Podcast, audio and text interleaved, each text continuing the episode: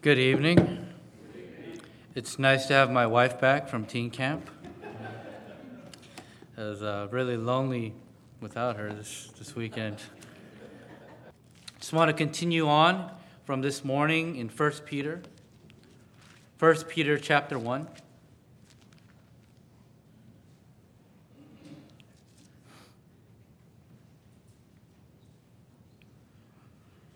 First Peter chapter 1 and we'll continue on from verse 6. It says in verse 6 In this you greatly rejoice, even though now for a little while, if necessary, you have been distressed by various trials, so that the proof of your faith, being more precious than gold, which is perishable, even though tested by fire, may be found to result in praise and glory and honor at the revelation of Jesus Christ and though you have not seen him, you love him. And though you do not see him now, but believe in him, you greatly rejoice with joy inexpressible and full of glory, obtaining as the outcome of your faith the salvation of your souls.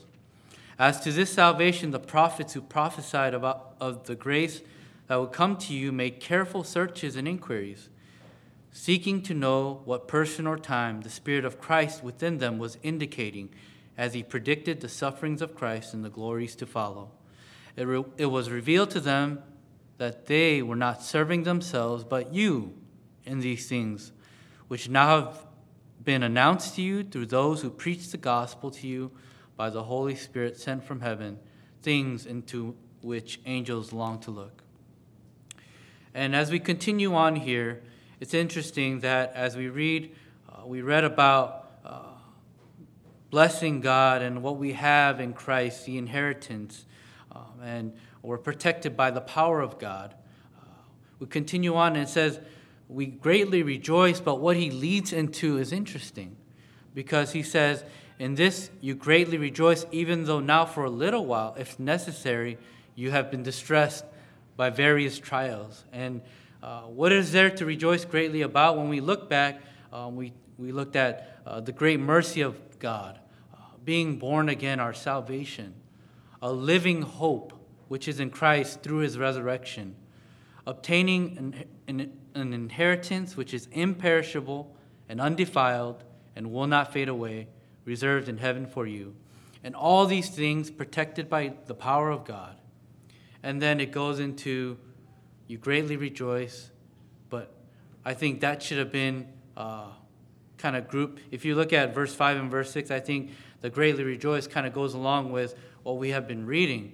But when we go into verse 6, it says, even though. And when it says even though, it kind of reminds me of a but. Like, you get good news. You know, they just got, they were encouraged about the Lord Jesus Christ, what they had in Christ. And then it says, even though, and what is it talking about? The various trials. And it, it's funny because in the NASB, there's the if necessary, you have been distressed by various trials. And you kind of wonder, uh, Peter, you know, can you just say, you know, it's not necessary? You know, why are, why are these trials ne- if necessary? And you kind of, why is that? Can it, can it be not necessary? Um, and we read, um, if you flip back one book in James chapter 1, verse 2 through 4, it says, Consider it all joy, my brethren, when you encounter various trials, knowing that the testing of your faith produces endurance. And let endurance have its perfect result, so that you may be perfect and complete, lacking in nothing. And so we read here that the trials, the testing, leads to maturity, it leads to growth. And I think about some of us may feel in our life, what are trials? How do we, how do we come into trials? Are trials like uh, maybe being able to buy, uh, you want a new toy, maybe.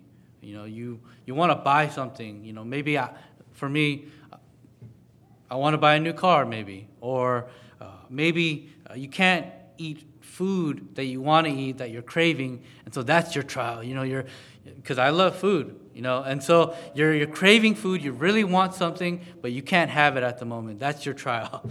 Um, or maybe, uh, for me, I love sports as well. And I can't watch the Cubs in the World Series because I was at work. And I want to watch them so bad, but I'm in this trial. Um, or um, things like that.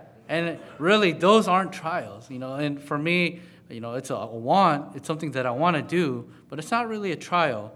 But I, I think of a, a time when I was in Los Angeles and I, I headed there uh, to serve at Campus Crusade, but before I headed in to, to serve, I met up with a group of friends and we went to eat. Well, when I got, we finished eating, we paid, and we went back out to the, my car, and I got in the car, started driving, and I noticed that the glove compartment was open.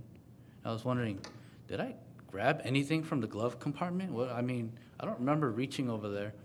And so um, I pull over and I go to the trunk and I realize I've been burglarized. You know, someone, um, I was actually staying the night over in Los Angeles and at a buddy's house. And so um, I had brought my laptop, my iPod, um, a bunch of other electronics, my you know electric shaver, and all these things, and all of that was stolen. I'm thinking, Lord, I, I came to serve you, and I don't know why this is happening, you know. And uh, an- another time, I'm driving to work at 2:30 a.m. And a large black dog runs in front of my car. There's no lights on the street, so I just I can't help but hit it because I don't see it coming and it damages my car.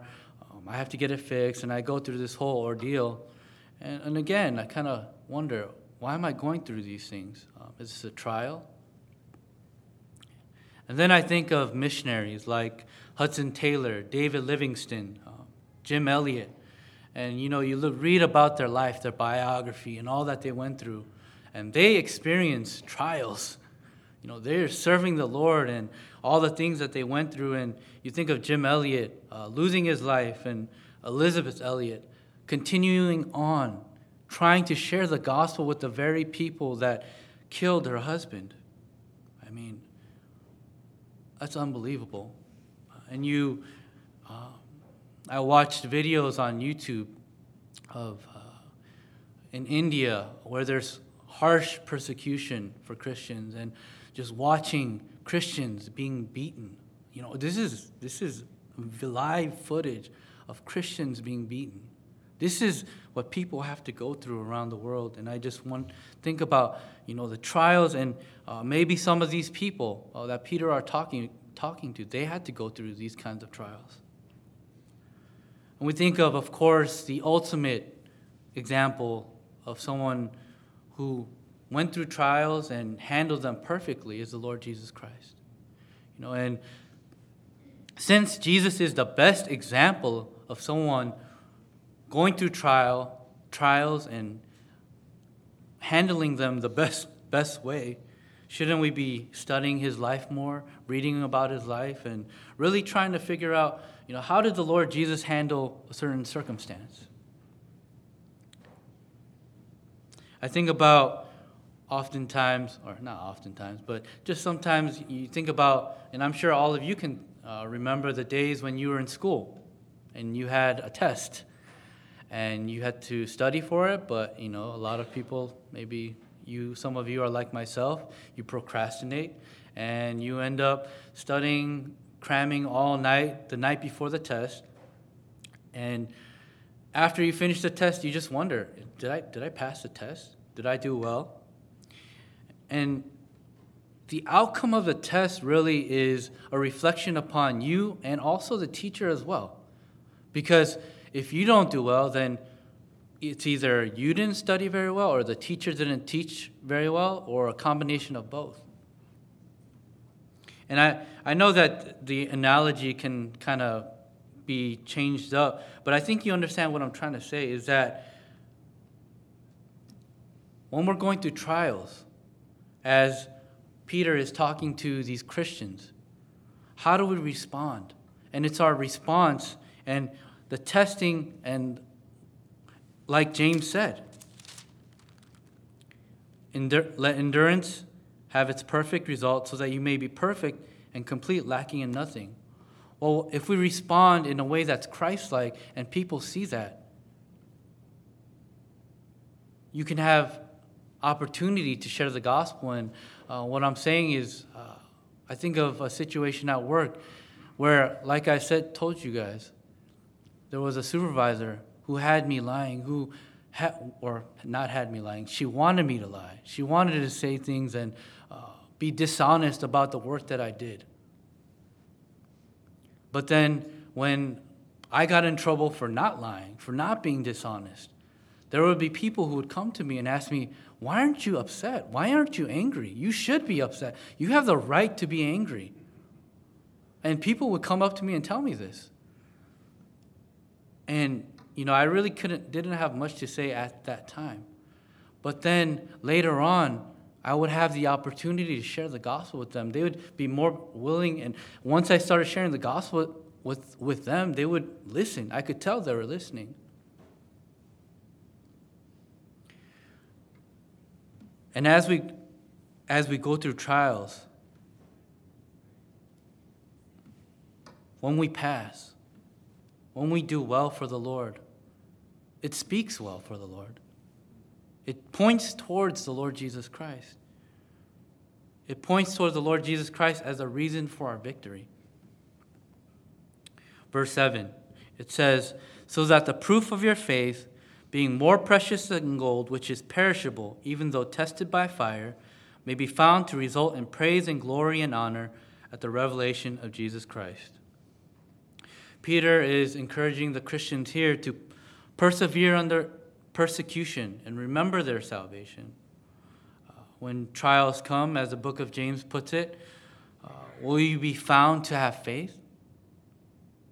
Or will you falter? I mean, oftentimes, you know, as we're going through trials, it's easy to rely on our own strength. It's easy to say, How am I going to figure this out? How, how am I going to get through this? How am I going to solve this problem? And when others see us, and I think Peter is encouraging them and uh, giving them a warning about this because he understands that people, as they're out, as they're strangers, as they're aliens in a country where uh, it's, everything's foreign to them, people are watching them. And can people see the evidence of the Holy Spirit in these Christians' lives that are spread abroad, even in the midst of trial, when they're being persecuted, when they're being hurt for their faith? You know, they're just praising, worshiping the Lord Jesus. Why is that such a crime? But yet, a lot of these people were going through trials because of it. You think of gold, and it says, the proof of faith being more precious than gold, which is perishable. And I think, you know, for many of us, when we think about gold, it's something that's, it's a pretty, um, seems like an imperishable substance. And I looked up the cost of gold right now, and gold, a gold coin the size of a quarter is worth $1,259.60. I mean, that's, that's a, a pretty hefty price for something that's small. And I mean, it's just, it's just a gold coin, really. But here it says, proof of our faith is more precious because it's something that leads to praise and glory and honor. It's something that's imperishable, it says. Or uh, we read verses in contrast to gold, which is perishable.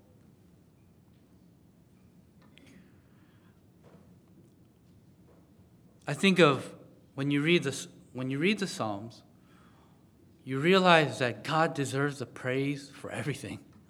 You know, the word praise comes up so often in the Psalms. I looked it up, and the word praise occurs 207 times in the Bible, and it occurs 100 times in the Psalms. I think that kind of shows, I mean, and it's always referring to the Lord. The Lord deserves the praise. We need to praise the Lord, give praise to the Lord. 2 Corinthians chapter 4.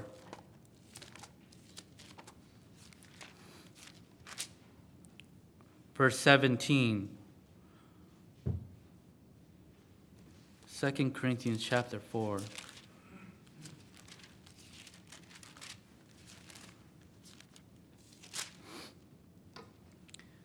says, For momentary light affliction is produ- producing for us an eternal weight of glory far beyond all comparison.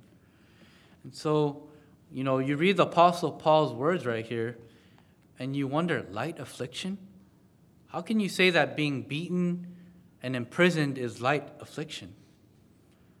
Well, you have to read what he says that in comparison to the weight of glory, it's light affliction.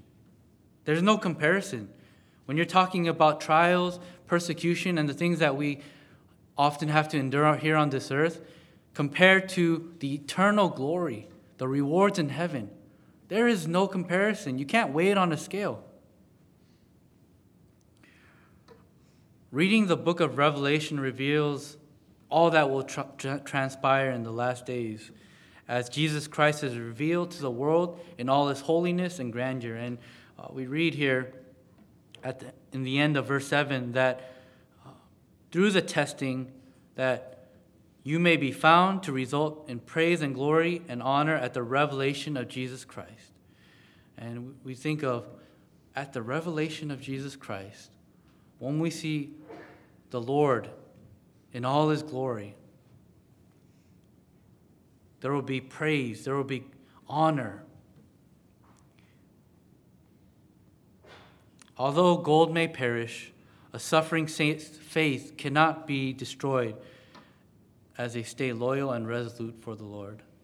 And in verse 8, and though you have not seen him, you love him, and though you do not see him now, but believe in him, you greatly rejoice with joy inexpressible and full of glory when it says, and though you have not seen him, when Peter is speaking to the Christians, I guess maybe they, these Christians had never seen the Lord Jesus. Peter had, but these Christians had not. And in John 20 29, Jesus said to him, speaking to Thomas after Thomas doubted, Because you have seen me, have you believed? Blessed are they who do not see and yet believe. That's speaking of us too. We haven't seen the Lord Jesus, but we're blessed because we believe in him, although we have not seen him. It's a mystery to the world how you can love someone you've never seen. I mean, how do you love someone? And I gave the story this morning of a coworker sharing the gospel with another coworker, and them, the unbelieving coworker wondering, how can you believe in a God you don't see? Well, I think about all the, the babies that have been born here at Claremont and we've been blessed with recently. And I think, you know, the, the family and friends and we here, we're, we're one body of Christ. And we, kind of, we rejoice when we hear about a pregnancy, about a, a healthy birth. You know, it's, it's a, a really joyous time. It's a time of rejoicing. It's a really happy thing. But the thing is, before they're born, the parents haven't seen the baby, yet they love this baby. The, all of us, if it's our relative or a friend, we, we still love this baby. We haven't seen the baby, but we love it. And I think, you know, it kind of correlates that we haven't seen God, but we love Him. We know that one day we will see Him, just like a parent will one day see their, their child uh, how many months from now. And in Matthew chapter 24, Matthew 24, verse 3.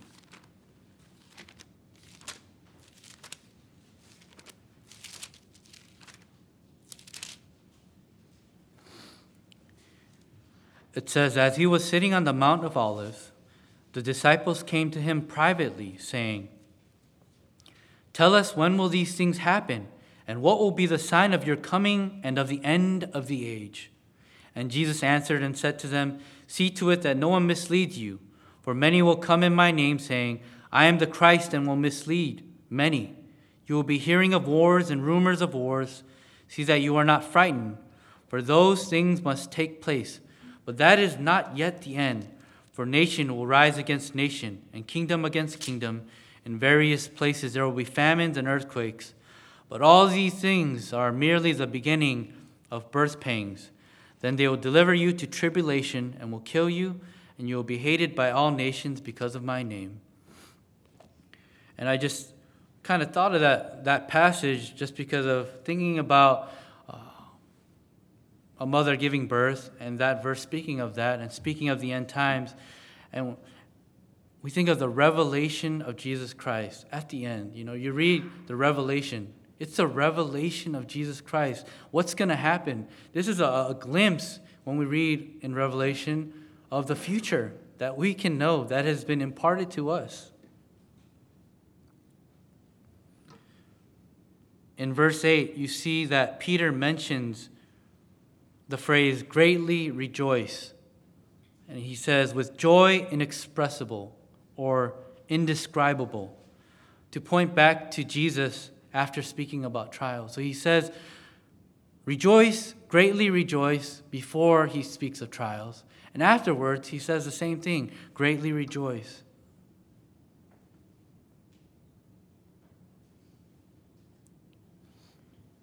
I think oftentimes, for us as believers, or those of us in this world, we go through a difficult, difficult time in our life. Someone passes away, we lose a job, um, all sorts of hard situations. And in those times, is it easy to rejoice? Is it easy to give thanks to the Lord? No, it's not. And yet, here Peter is telling these Christians to greatly rejoice, even during trials, greatly rejoice. He puts trial in between these two greatly rejoices because I believe he wants them to. And I read this morning in Philippians 4 Rejoice always, and again I say rejoice. This is something that we're always supposed to do. It, does, it doesn't say rejoice always in the good times or rejoice always when things are working out for you. It's rejoice always, at all times, no matter what you go through, no matter how hard the situation is. And to be honest, it's hard when you see another believer going through trials. You want to tell them, hey, you know, have joy. Rejoice. But that's not always the first thing on our tongue, right? On the, the tip of our lips, because we, we see the hardship, we see how difficult it is, and but at the same time, that this is the encouragement here to rejoice.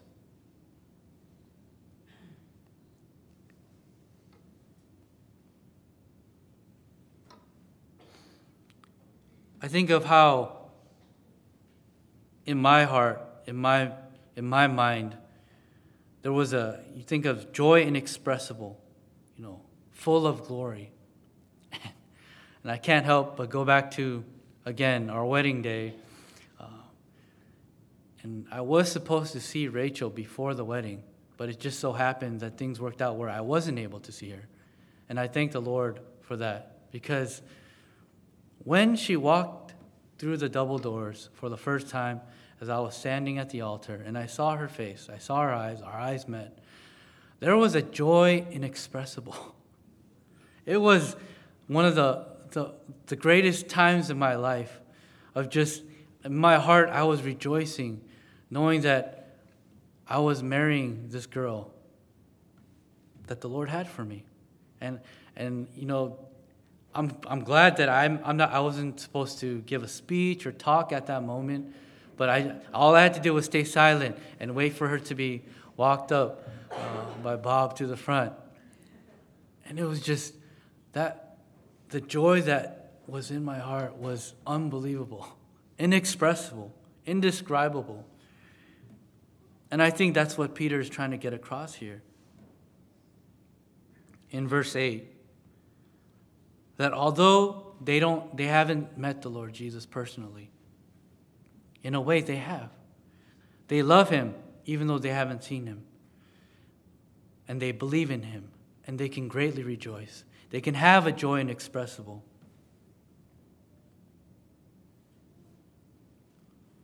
In verse 9, obtaining as the outcome of your faith the salvation of your souls. Peter encourages the Christians that they don't have to be anxious and unsure of whether or not their faith is enough for salvation. Once you put your faith and trust in Christ, that's it. You're saved. You've gained access into heaven through the Lord Jesus Christ. You have eternal life, and one day you will fa- see our Lord and Savior face to face. Faith in Christ saves your souls, the non material part of us, right? And right away, but our physical salvation comes later on when we receive our glorified bodies. We, re- we read in 1 Corinthians chapter 15, I'm just going to turn there real fast. 1 Corinthians chapter 15.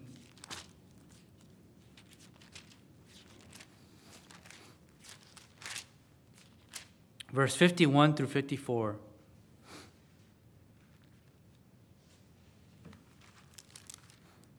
And the the end of this portion was read this morning at the breaking of bread. But I just want to read from verse 51 Behold, I tell you a mystery. We will not all sleep, but we will all be changed in a moment, in the twinkling of an eye. The last trumpet, for the trumpet will sound, and the dead will be raised imperishable, and we will be changed. For this perishable must put on the imperishable, and this mortal must put on immortality. But when this perishable will have put on the imperishable, and this mortal will have put on immortality, then will come about the saying that it is written, Death is swallowed up in victory.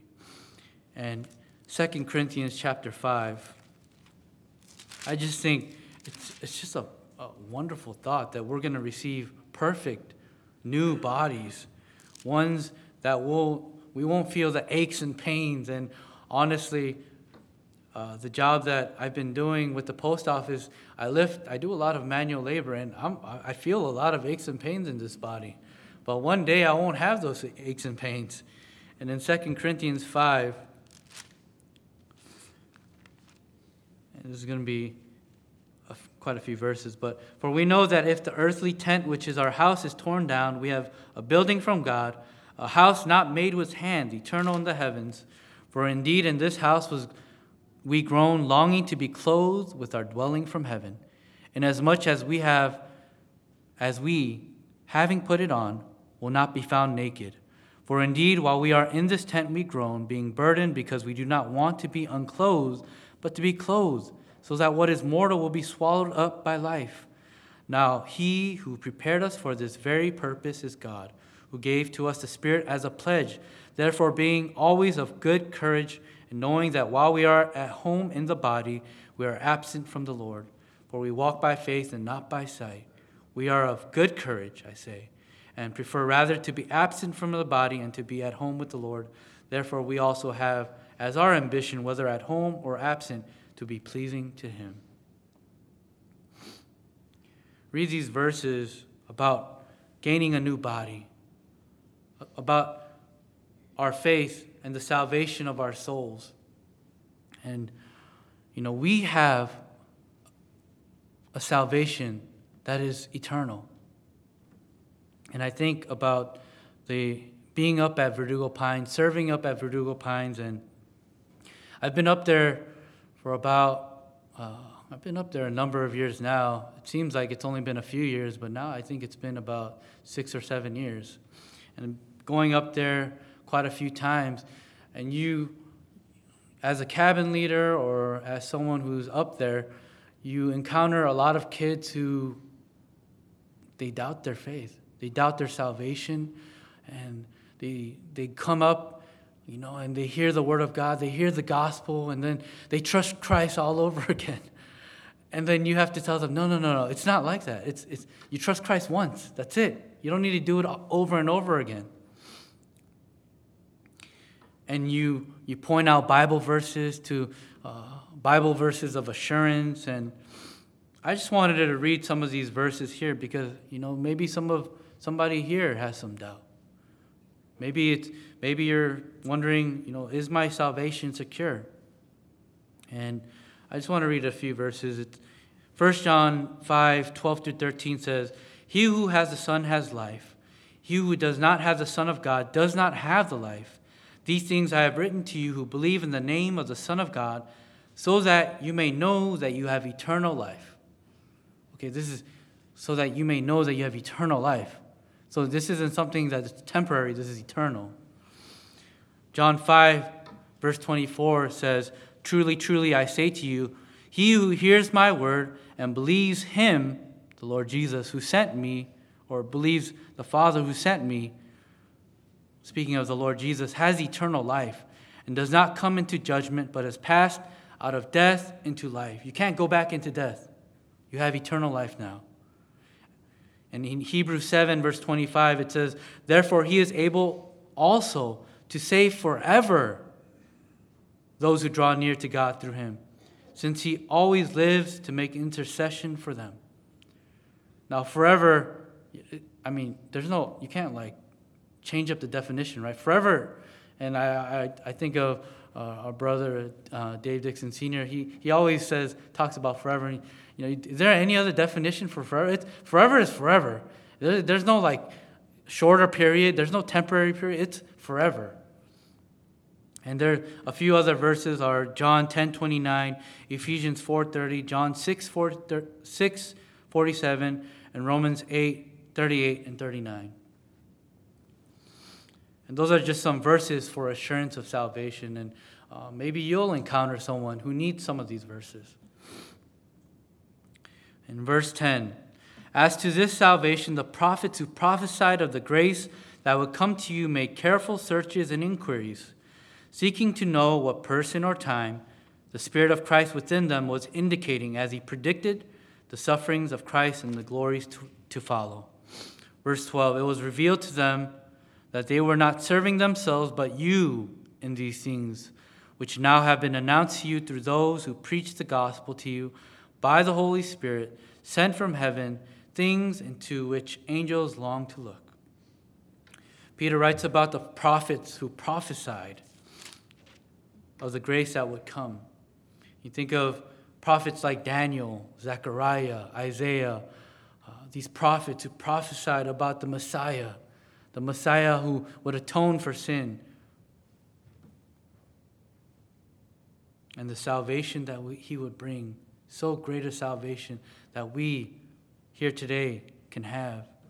And he talks about how it's a salvation that these guys, these prophets were trying to understand. They wrote it down, but I don't think they completely understood. But now, now that the Lord Jesus has come, now that he died, was buried, rose again, we read it in his word about all the, all the things that the Lord Jesus did. We have much more detail than them we have a better understanding of the salvation that was being talked about in the Old Testament.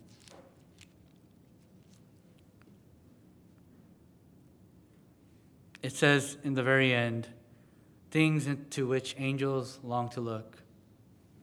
If you have any questions about that, I'll divert all the questions to Ricky, who's an expert on the topic of angelology. Um, uh, uh, that was some, just some tongue in cheek. But aside from that, well, he did study a lot about the angels. So if you want to ask him about angels, he is maybe a bit more knowledgeable than myself. But the angels, they didn't receive the prophecy, man did. They, they saw maybe the Lord Jesus dying, but they don't know the workings of salvation, of the gospel, the work of salvation sharing the gospel with someone. This is something that we have been entrusted with as man. And we see from the very beginning, Peter encouraged the aliens and Christians, and especially in verse 6 and 8, we see him encouraging them to greatly rejoice even during trial. And for us, in this day and age, we can expect trials.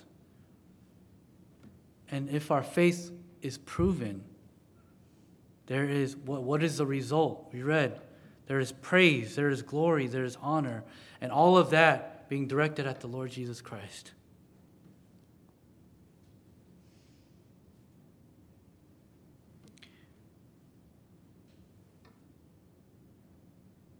I think for us today, we can greatly rejoice that during various trials, we know that our salvation is intact. That once we're saved, we're always saved. We, that we have eternal life. And that even in the midst of trials, no matter what we're going through, we can turn to Him. And I think this morning, uh, that was my emphasis, and that same was this evening. That Peter was encouraging the Christians abroad who are going through these trials. But we can take it for ourselves. That may we be found to result in the praise and glory and honor at the revelation of Jesus Christ. Let's pray. Dear Heavenly Father, we're so thankful for the Lord Jesus Christ. We're thankful for his sacrifice. And we realize how blessed we are because of him. And through the trials in this life, whatever we go through, we know that if we turn to Him, if we look to you, we know that there is a peace, there is a joy inexpressible. We just pray that as we're going through some of these difficult times, that we would be able to rejoice, even maybe with clenched teeth because it's so difficult. We just thank you uh, for your word. We just part us with your blessing, and we pray all these things in Jesus' name. Amen.